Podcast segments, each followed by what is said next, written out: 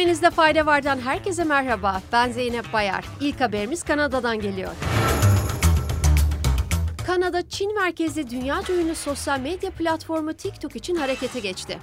Kanada hükümeti aldığı kararla TikTok'un devlet tarafından verilen mobil cihazlarda kullanımını yasakladı.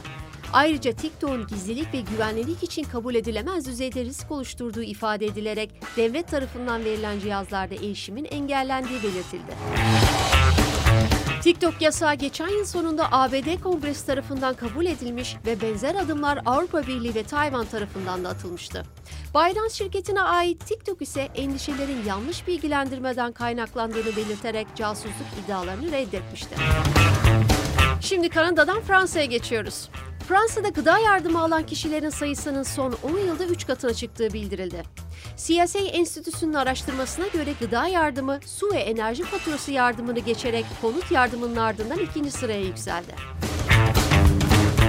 Haftada bir veya iki defa yardım alanların oranının ise 2020 yılına göre 6 puan artarak %60'a ulaştığı kaydedildi. Yardım alanların %80'inden fazlası çalışmadığını belirtirken 2022 sonunda 2,4 milyon kişinin gıda yardımı aldığı belirtildi.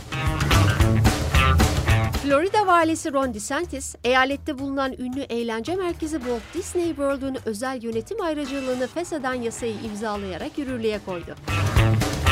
Disney World'un 1960'lardan beri Florida eyaletindeki hiçbir şirket veya bireyin sahip olmadığı ayrıcalıkların tadını çıkardığını belirten DeSantis, herkesin uymak zorunda olduğu kanunlardan muafiyetleri vardı. Bunun doğru olmadığına inanıyoruz dedi. Sırada servis sektöründe çalışanları üzecek bir haberimiz var. İngiltere'deki Oxford Üniversitesi ile Japonya'daki Okanomizu Üniversitesi'nden araştırmacılar tarafından yapılan bir çalışmaya göre 10 yıl içerisinde ev işlerinin %39'unun robotlar tarafından yapılacağı kaydedildi. PLOS One dergisinde yayınlanan araştırmada uzmanlar otomasyondan en fazla etkilenecek işin market alışverişi olacağını tahmin etti. Genç ve yaşlı kişilerin bakımı ise yapay zeka teknolojilerinden en az etkilenecek işler arasında yer aldı.